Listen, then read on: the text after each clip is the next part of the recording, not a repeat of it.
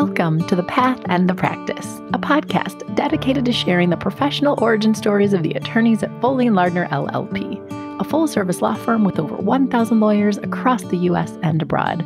I'm your host, Alexis Robertson, Director of Diversity and Inclusion at Foley. In each episode of this podcast, you'll hear me in conversation with a different Foley attorney.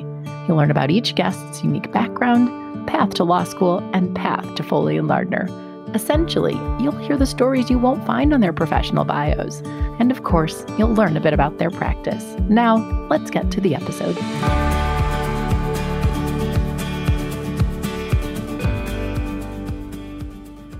Welcome to a special edition of The Path and the Practice. I am mixing it up a bit, and instead of featuring a conversation with a Foley attorney reflecting on their path to law and their practice at Foley, what I have for you is the audio from a recruiting event hosted in the summer of 2022. In particular, this is a conversation featuring four Foley attorneys highlighting what it's like to be from an underrepresented group and practicing in a large law firm, specifically Foley and Lardner. It's a wide ranging and very candid conversation, providing general insights on their experience, giving advice on the early days of one's legal career, as well as tips on navigating OCI and the law firm interview process. Additionally, each attorney reflects on why it is they chose Foley and what has kept them at Foley. It's a wide ranging discussion packed with advice covering the experience of attorneys who are some of whom are first generation lawyers, as well as members of the Black, LGBTQ, and South Asian communities. Although the show very much highlights the experience of diverse attorneys, what it really does is contain advice and insight relevant to anyone navigating law school, OCI, and or just curious about the culture of Foley and Lardner. In particular, this show features Von Bryant, a partner out of our Washington, D.C. office with a corporate practice, Byron McLain, partner out of Los Angeles who is focused on litigation, Ana Romes, senior counsel out of Miami with a labor and employment practice, and Dania Abbasi, an associate out of Houston who is focused on litigation. For more information about these attorneys, I highly recommend you listen to their respective episodes of The Path and the Practice. And if you listen until the end of the show, during the outro, I will provide the episode numbers for each attorney. And also, please note because we took this audio from a different presentation, it starts right in with Byron McLain introducing himself. I hope you enjoy the discussion. So my name is Byron McLain. I am a partner in the Los Angeles office of Foley and Lardner. Um, my practice group is the JEDI Group, which is Government Enforcement Defense and Investigations Group. Um, I've been with the firm since November of 2018. Uh, went to Harvard for law school and moved out here to Los Angeles soon thereafter after graduating. So um, happy to be with you all and looking forward to uh, to sharing perspectives on diversity and, and being at a law firm. Thanks so much, Byron. Dania, how about you? Hi, my name is Dania Abbasi. I'm a third year associate in the Houston office of Foley. I am half commercial litigator, bread and butter, half JEDI associate, and I am in the same practice group as Byron as well. 2019 University of Houston Law Center. Von, how about you go next? Afternoon, everyone. Von Bryant. I'm a partner in our DC office. I'm in the transactions practice group, so I work on private equity, venture capital, and mergers and acquisitions transactions primarily law school, uh, WashU in St. Louis, class of 2011, and uh, looking forward to, to chatting with you all today. Thanks so much, Von. And Von, for those who have listened to the podcast, has the esteem of being episode number one of the show, which we actually started the show two years ago, Von. So this was around two years ago. You trusted me to do this thing that there was zero proof of concept on. So I will always um, thank you for that. Last but certainly not least, Ana, could you introduce yourself? Sure. Hello to everyone. Welcome. Thank you for attending. My name is Ana Romes. I am senior counsel in the firm's Miami office.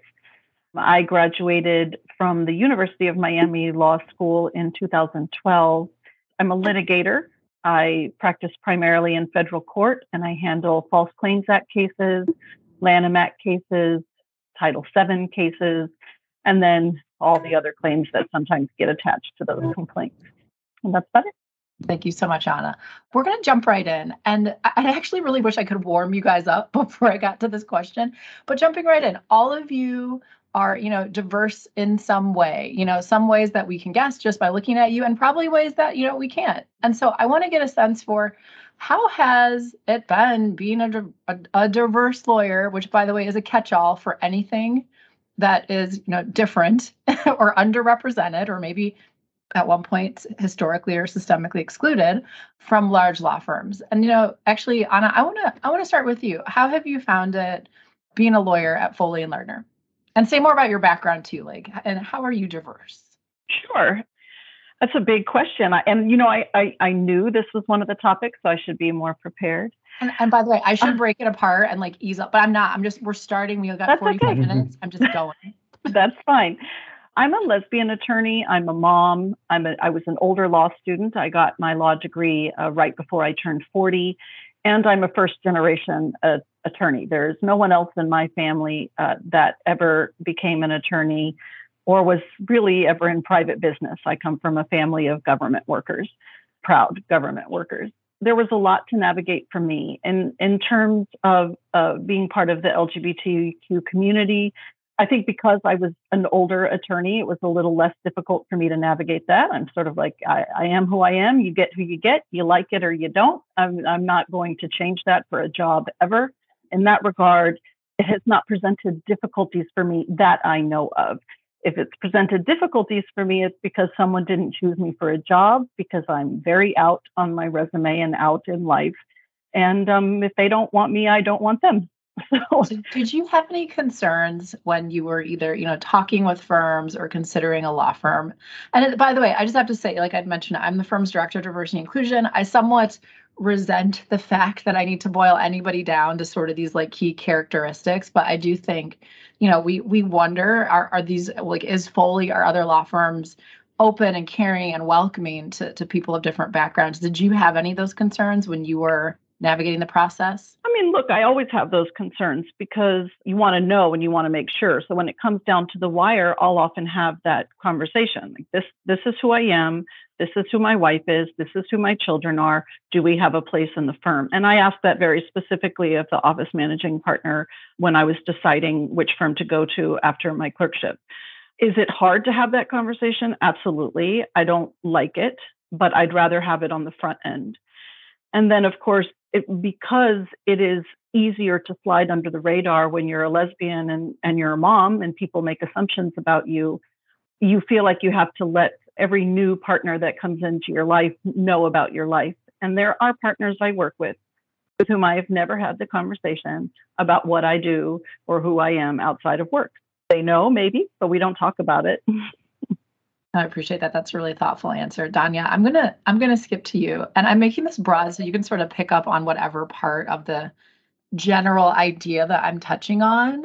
But um, you know, the essentially like woman of color navigating big law, you're still a little bit earlier in your career. Did you have concerns when considering law firms? Then also how's it been for you? Sure. So I'll start the way that Ana did. I am a, an immigrant. I am the first lawyer in my family. I am, yeah, uh, clearly a woman of color. I started law school in an interesting so Houston's a minority majority city. So I was part of a very diverse law school class, but I knew based on panels just like this one that employers are not necessarily going to look like an extremely diverse law school class. So it was it was in my brain. It was it's always kind of there the worry that you'll go to a place that you know no one really looks like you you're never going to remind the partner of their son like it's just that it's always kind of in the back of your head. But i will say that once i met the folks here and started actually as a summer associate and then as a full-time lawyer even if people don't look like me it's a really welcoming bunch it's helpful. Von, how about you? I mean, I think in particular within big law over the last few years, there's been a big focus on Black lawyers in large law firms and really the dearth of Black partners in large law firms. What has your experience been at Foley? And did you have concerns about being a Black man entering big law, you know, however many years ago that was? I guess no a special concern outside of general concern for oneself in America but I used to being kind of like one of few black people in like lots of situations. So like that was like not a new thing. So but I definitely wanted like welcoming colleagues, inclusive environment and definitely feel that at Foley. But I was, you know, disappointed, you know, being in DC when I joined was one of like three black associates. I came in as a third year. And then one woman, she left like right after I got there. So then it was just me and like one person. And but we've, you know, enhanced the numbers since then. And when I joined, I would say Foley's willing to change and like wants to do the right thing, but sometimes you have to hold their hand a little bit.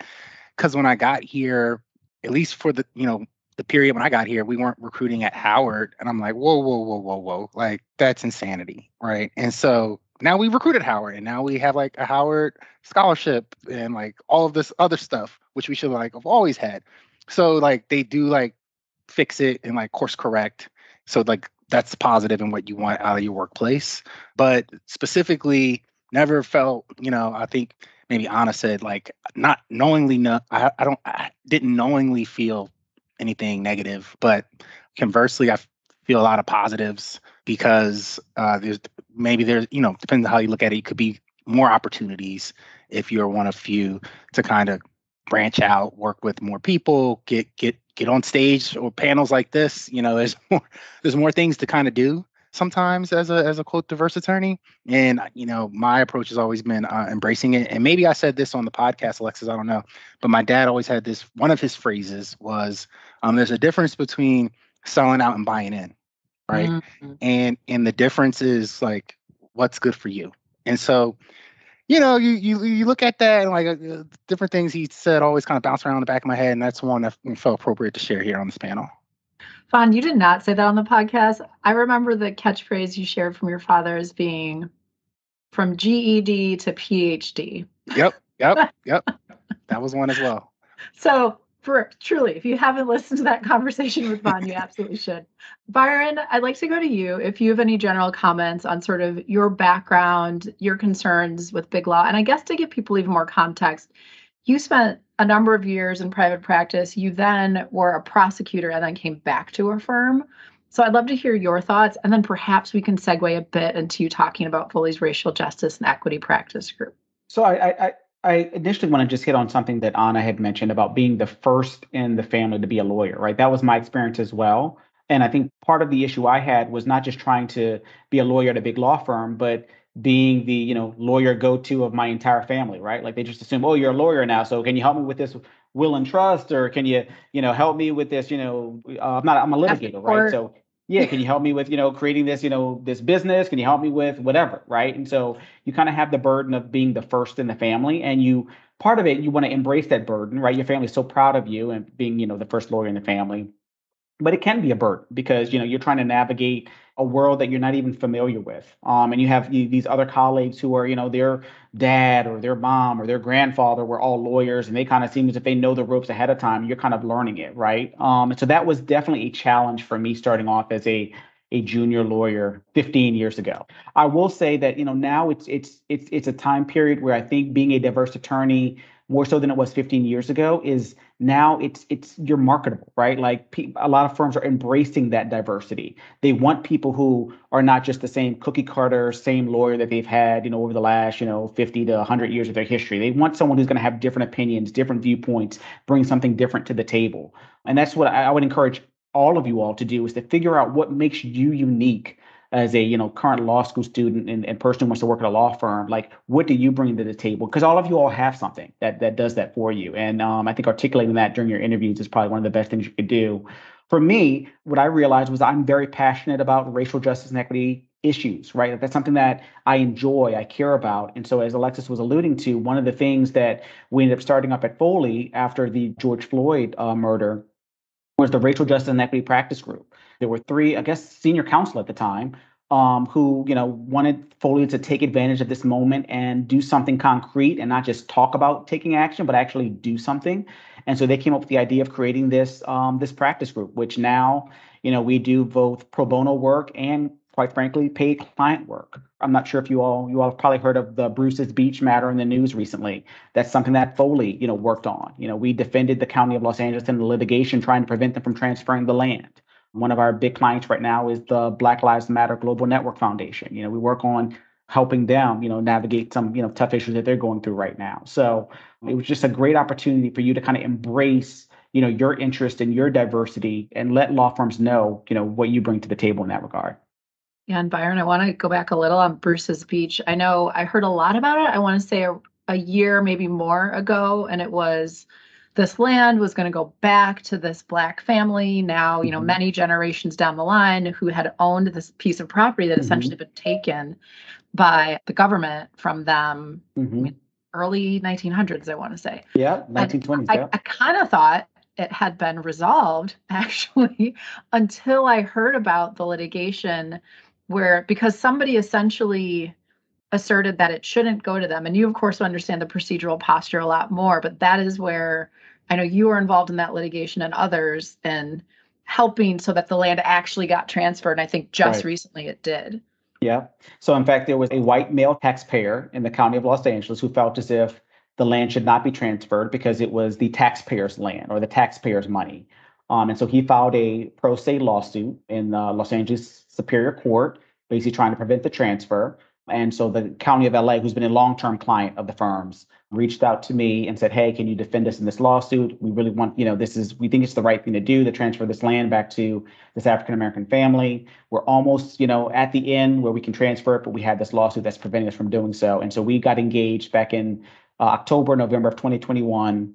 And quite frankly, and we got it finally resolved in May of 2022, where we got the lawsuit dismissed because a, a judge determined that our view was the right one, basically saying there was a strong public policy interest in transferring this land. And quite frankly, the judge, in his opinion, said the county's doing the right thing, which was great. And so ultimately, um, we were able to uh, to get it uh, dismissed, and the land literally got approval from the board of supervisors on last Tuesday, a unanimous vote to transfer the land back to this uh, African American family. It was taken in the 1920s by the city of Manhattan Beach, and over the course of time, and ended up in the county's hands based, you know, a couple different transfers, and the county decided it was the right thing to give it back. Wow, that's interesting. Thanks so much for elaborating on that. I want to go back around another another round, round robin. There's a number of things we want to touch on during our time as a group together. But what is the advice that you wish you either got or you would give yourself in terms of navigating either the early years of being a lawyer or maybe even this whole, you know, OCI thing. And we're going to get more into that soon. But Von, can I start with you? What's some advice either that you wish you'd gotten or that you'd routinely give others? I think some some good advice would be, you know, you need to be generally in the area of law that you want to practice in. But beyond that, as a baby lawyer, you know, or junior lawyer, you should be open to everything you know, because you can learn from anything. And so it really is a turnoff when you try to work with a junior and they're like, oh, I, you know, I do private equity, I don't do venture capital. I'm like, you're crazy. You know, like this is transactional work. The skills you learn carry over. You know, it doesn't matter the, the type of client. And so just being open and because some of the things that I was open to, I learned a lot. You know, for at one point I was an energy lawyer for like a snippet, you know, and but just doing those deals like informs how I do the types of deals that I do now. So just, I mean, maybe that's not um a groundbreaking thing, but uh, just be be open minded to to opportunities and and appreciate all of it because everybody's role is critical on the team. The junior person, you know, is usually doing like the signature pages or something, but like if the names aren't right, do we have an effective contract? You know, like so, you know, everybody everybody's uh, role matters and just embrace it. And and it really does in in the practice of law at least at a law firm is building blocks. And so each thing kind of will inform the next.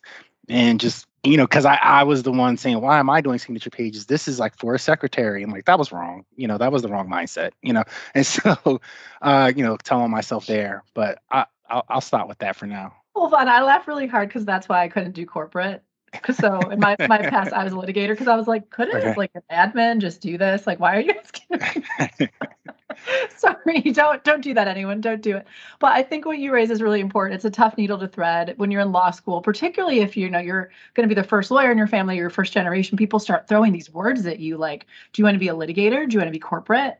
And so I think a part of it is having these conversations. I mean, the podcast is a bit of a cheat sheet to hear people talk about their practices, to get a general sense of what you're interested in, and then realize there's probably way more out there than you've even heard of. And part of what you're trying to do is just get exposure. So I think, and by the way, until you have skills, you're not too important to do anything, including signature pages.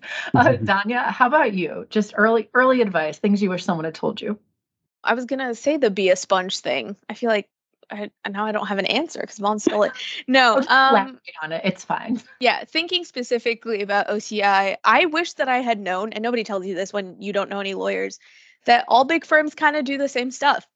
And so the one differentiator that you have is the people that you meet when you go through this process. And I'm happy that you're all here meeting us, but like maybe we're not the right vibe for you and somebody else is. So all you really have to go off of is the people that you meet, unless you're very interested in some very niche type of law that's only practiced by one guy in one tiny office in one giant firm. But more likely, you are, you know, you're kind of just going through this. You know, you want to be a lawyer. You maybe have an inkling between corporate work and litigation. That's where I was. I had no idea what transactional lawyers did. I still sometimes wonder. Hmm? So, meet the people that you can meet, attend events like this, get a sense of the people that you're going to spend your days in and out, you know, what they're like. Because at the end of the day, we spend too much time together to not like each other. Yeah. So, and it's a huge dif- differentiator, I think, between yeah. the firms and their cultures. And we'll, we'll get into that next. But, Ana, what are your thoughts? Sure. I really liked what what Von said, and and as you know, Alexis, I have a theater background, and in the theater we say there are no small roles, only small actors. So whatever part you play, I mean, really play it and dedicate yourself to it, and be the best you can at making those signature lines because people notice. You know, more more than the substance of what you're doing in the beginning, they notice your willingness and your dedication and your commitment to team. I think those things get noticed very, very much, and they're they're the things that are going to get you to the next and bigger step. I also would say keep trying.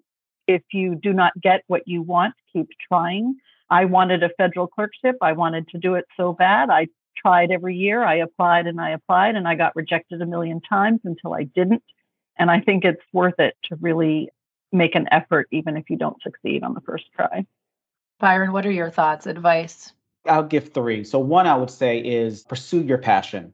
Like figure out what about the law, you know, interests you, um, because you're going to be so much more dedicated to it and and and willing to go the extra mile if it's something that you actually enjoyed learning about the law. Second, I would say is, you know, when you get in, you know, the if you have your summer internship or when you become a first year associate, speak up early and often, right? Like a lot of times I remember myself, I was very hesitant to speak up in team meetings and to express my my viewpoint but that's why they hired you right? That's why you're there.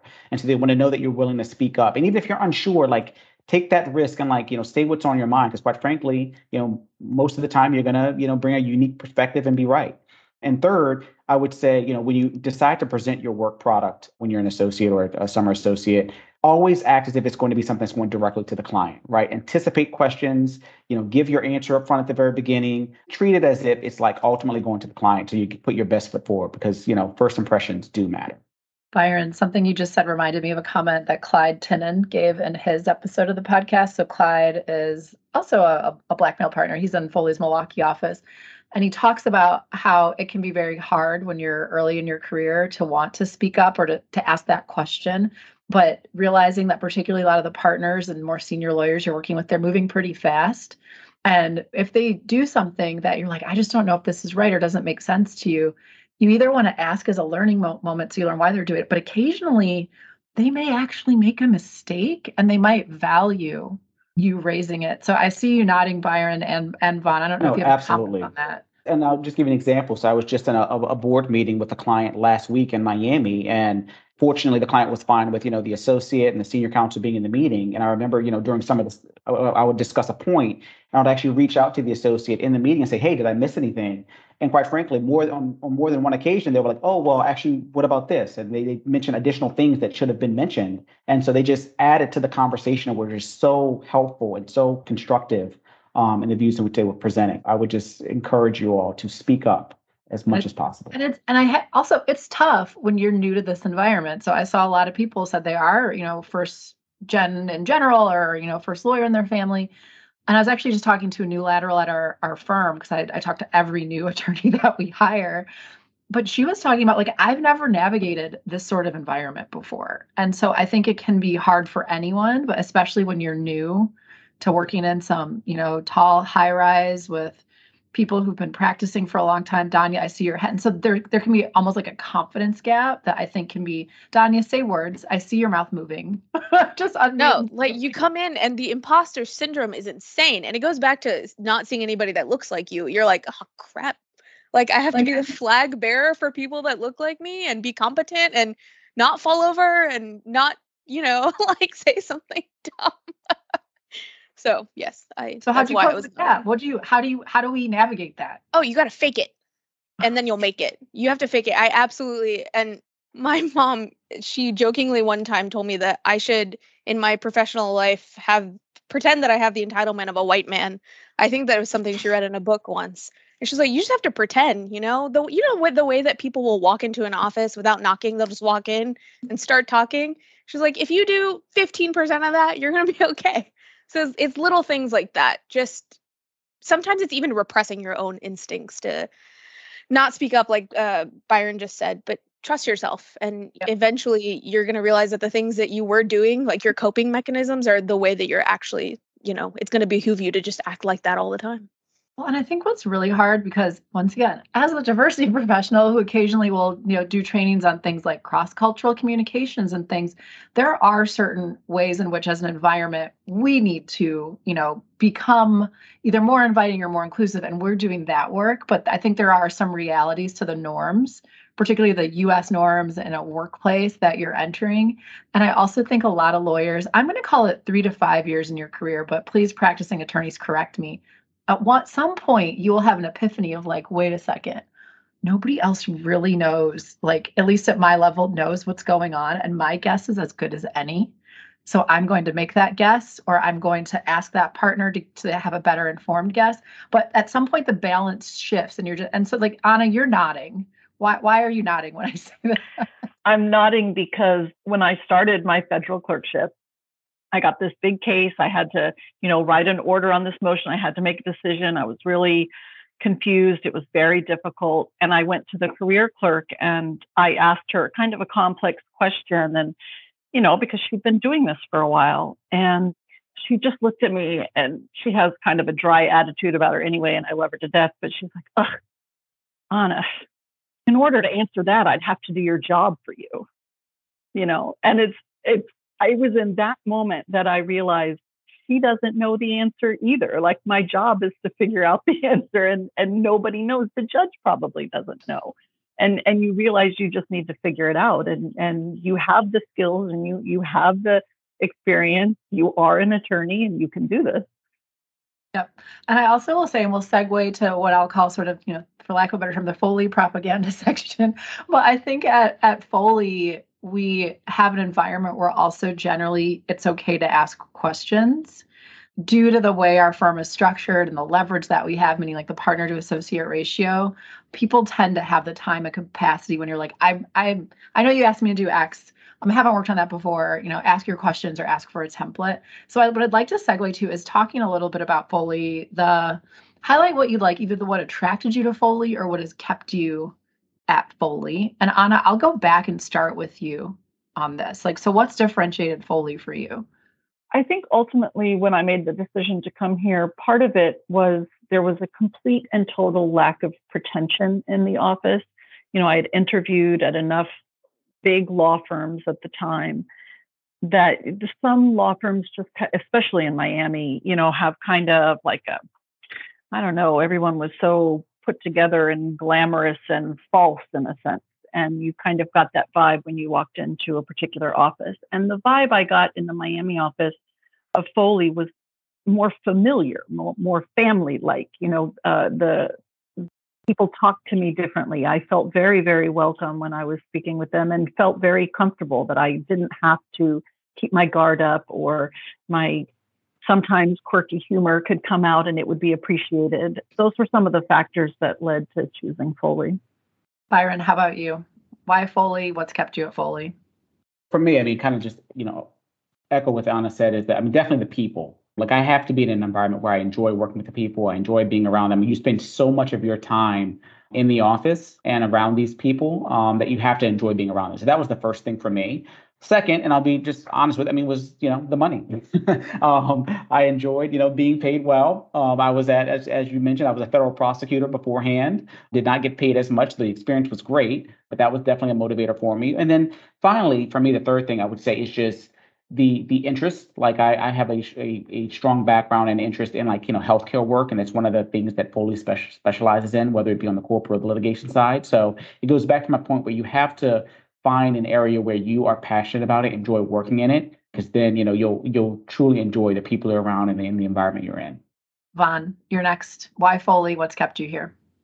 So I lateraled here as a, as a third year and I've been here about eight years. And uh, when I was interviewing in DC, you know, met different personalities. And so definitely the people. And this guy was telling a story in one of the interviews, and he was at his kid's basketball game, and the client calls, and he picks up the phone, he leaves the game, and you know, I'm thinking he's going to say, like, you know, I told the client I'll get back to him. But he's like, so obviously I left the game. I'm like, whoa, whoa, whoa, whoa, whoa. Like, I'm not going somewhere where I'm expected to leave my kid's game. I didn't even have kids at the time, but I was just like, that's not like, I won't be successful there, you know, because I rarely say no, but I say not now, like all the time, you know? And so, like, then the guy I interviewed with that Foley, who's now the managing partner of the office, but, you know, you go in, He's got like all his college stuff up, his screensavers, his kid's face, you know, like everything is just like clearly this is like a normal person. Like that's where, you know, where I want to be a part of. And then DC is not big on venture capital. So I, that was something I didn't want to give up lateraling from Boston. And so they were like, hey, we're trying to grow the practice in DC, but we have Boston, we have Silicon Valley, San Fran, and we're going to plug you in to the broader firm so you keep getting that type of work and like made good on that promise. And then also at my old firm in Boston, a very white shoe, old school firm for junior associates, it was like stay in the office, bill, bill, bill. Like we want you to do that here too. But it was um it was no emphasis on business development, not encouraged, and frankly, like told, like that's not the best use of your time for the firm to be at conferences or to be taking people to lunch, and that's not what they valued. And here at Foley, very entrepreneurial, and if you want to do something, you're going to get support you know if you have initiative it'll it'll get supported and you can like do that extra stuff like that non-billable stuff that i think is really will in the long run push you further. Like foley's all about that. And so like those factors as I, when i was evaluating firms as a lateral made me choose foley what keeps me at foley. And same thing like now i'm a partner and i'm like hey we have this you know view on the potomac. I want to throw i want to throw a party you know like i want to throw a party and just invite everyone and they're like, yeah, that's that makes you got to make your business case. Like, what's it going to cost? How many people you think you're going to meet? You know, you got to. It's not like just free dollars for whatever you want to do, but if it makes business sense, like Foley will support it and invest in you in your in your practice. That's a great summary, Von. A couple of takeaways. I will tell David Sanders, who's our office managing partner in DC, that you've called him a completely normal person. For anyone who's uh, any affinity for, been to, knows of the University of Michigan, that is the school that is plastered all over David's office. David's also been on the podcast and goes into his Michigan fandom origin story. And also, Von, if the party doesn't happen, please invite me. I will. I will try to make it to DC. uh, Dania, how about you? Why Foley, and what's kept you at Foley? Foley was inadvertent for me. So I was a 1L at a firm that combined with Foley between my two summers.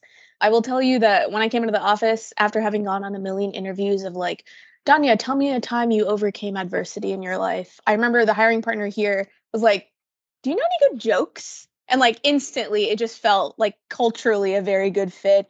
And when I came back for a second summer, it was Foley then, and nothing felt different. And I think everyone has said people so far, but I think it's the people like Byron said, you come every day, you spend your whole day with all these people, and at the end of the day, you still go to happy hour because you still like them.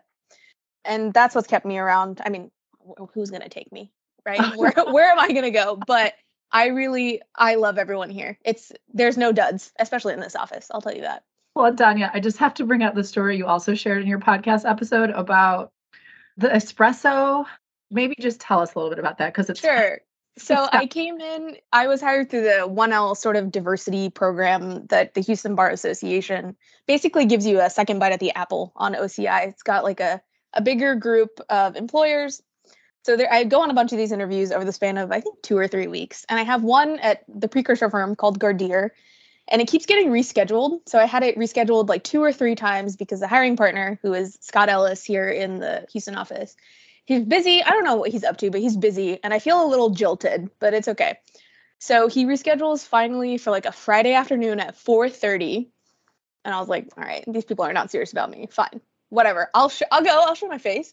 And so uh, I meet him at reception. And so we have three floors. So we come up to the middle floor and we have an espresso machine and kind of a like little conference area. So Scott gets one regular espresso and one decaf because he drinks decaf.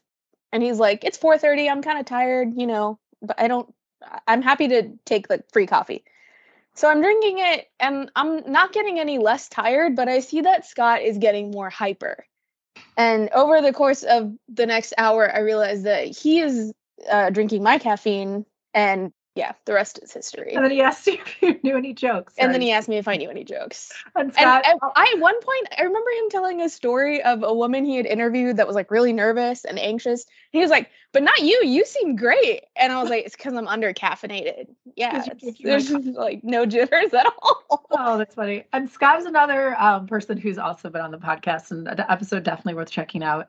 All right, so we have around five minutes left, and I want to spend our last few minutes as a group talking about OCI tips and recommendations. And hopefully, for all of you watching, when you get into breakout rooms, you feel free to follow up on these or anything else that anybody said. But this one, instead of calling on you, I'm going to take some volunteers. My first question is What's the question you wish law students asked you, or you think that, that more law students should ask? Or any so other I'll, tips, I'll, if nothing else. Yeah, I'll Go jump ahead, in. I'll jump in. I mean, you know, I, I think a question that a lot of you know law students should ask is what makes your firm different right corporate lifestyle corporate law firm is very similar in many many ways um, but make you know the people who are interviewed think about well why you know why is your law firm different than all these others? Also too i think a great, great question to ask them is that what are they doing to improve diversity you know? I would say for you know foley's made a lot of strides over the last you know few years but there's still more work to be done right? Like i want to see you know more of you all who bring diverse interests and you know look look similar to me or even look you know different from me here at the firm because i think diversity makes us a better firm. Diversity of viewpoint diversity of ethnicity diversity of interest makes us better you know? Um, we have everyone who has the same viewpoint and thinks just like me that's not going to make us provide the best work product for our, our clients right? So those are some of the things I think that you should, you know, definitely ask about is uh, is definitely questions relating to you know diversity and, and what the what the priorities of the firm are. You know, and picking up on that, once again, as Foley's director of diversity inclusion, I'll say a lot of times when people ask what, you know, is your firm committed to diversity, what you're actually asking is, are you going to be committed to me? That's often what that like, can someone like me excel here? And so I think it's great to ask those questions. Um, generally, a lot of our websites look the same, but I also think diving into questions about training and development are also very important. How will they train you as a lawyer? And that's where you actually can start teasing out out some differences. It's a really important question. And not everyone, frankly, is going to be as prepared to answer it as, as others, but it's something important to ask. And maybe so, since I was a recruiter in a former life, I actually have a lot of opinions about ways mm-hmm. to interview. So whoever's in my breakout, we can talk more about that. But Dania, Ana, and Von, are there things that come to mind for you when it comes to either OCI tips or things that you wish more law students asked you? I'll say something, Alexis, uh, just to follow up a bit on asking about diversity. I think anyone you ask, is your firm committed to diversity? That firm is going to say yes because they have to. So it's not just asking if the firm is committed, but what are you actually doing? Are there groups like at Foley, we have affinity groups, but they're not just affinity groups and names. Do those affinity groups do anything for my career? Do they connect me with other attorneys so that it'll advance my career? Are you putting money into those groups? Are you putting time into those groups? Do I get credit for attending them? I think that's, you know, show me the money, not just that you're committed, because every law firm in 2022, that's a big law firm, is going to say they're committed to, to diversity, but they may not really be. And then the other substantive question I would ask is what can I do between now and the time my summer starts to make me a better summer associate? and really try and commit to improving yourself, there's this huge year between the interview and when you start. So, what are the things that I need to be doing now so that when I show up in the summer, I can be of the most use? Oh, I see. We had a question come in, which is how do you define finding an appropriate work life balance? And do you feel as though you have work life balance? I don't want to go too over, but let's give this an extra like two minutes does anyone want to volunteer? Actually, Von, I'm going to go to you because you mentioned that impression about you know not wanting to step away from your kids game we i know you since have had kids how do you navigate the work life balance i guess another positive thing about foley david sanders at, at in, in dc at least like everyone kind of you, you follow the leader whether it's intentional or not and it sets the tone for the office. So like he's like i'm going home at five to have dinner with my family and i'll be back on 738 so that gives everyone permission to like go to the gym go eat dinner with your partner like go do whatever you want to do at the end of the day to be a human. And then you know we still need to deliver top quality work on time to our clients. So you know you got to log back on most often but it's not like some other maybe bigger firms where like associates are locked in there right from 8 to 10 or something something crazy and like that's just not the culture at least for the DC office. And so uh, navigating it has been easier than maybe other places because like they want us to stay and be fulfilled and if you can't like have a like somewhat of a life you're going to burn out or you know probably try to do something else and so um, I think it's the right move, and but it's also a good business move because I think it's good for retention and stuff. But yeah, my work life balance is starting to get out of control. Like my daughter hopped on a call today, and I'm like, no, no, no, no, no, and she like jumps up and she's like, ah, and I'm like, you almost joined us. yeah, and I'm like, apologies, you know, I'm like, put over there. But now, like post pandemic, or I don't know if we're still in it. I mean, it's a little more normal for like kids to pop up or for to do a call, and you're kind of multitasking and clients and we're out of time, but they'll say, Hey, can you talk? And I'll say, Hey, yes, if you're okay with like my son riding shotgun, or I can call you in three hours, you know, like up to you. And they, they always say yes. They always want to talk now, you know, so, you know, they talk now. And at least at Foley, that's okay. I mean, you just got to do do your best work in, on, on time, and people are kind of really flexible. I would say. I think that's good insight. And I think overall, we're a firm where people don't hide that they have interests and lives outside of work. I think there may be some places, and maybe the pandemic has pushed this further. We're really understanding everyone's humanity, but I think Foley did that before the pandemic. So I'm one minute past our allotted time together. Just a couple of notes. One, I want to thank all of the panelists so much for your candor and for just rolling with my sort of rapid fire questions. We're going to be heading into breakout rooms next where you all can ask the panelists more questions one on one. Please don't be shy. Please ask us. But also, before we break, once again, I've, I've repeatedly plugged this podcast that I host. I'm not actually paid per download, d- despite the fact that it may sound like I am. I'm not. But I still would encourage you to, to check it out. It really gives you more the insight of what we've been talking about.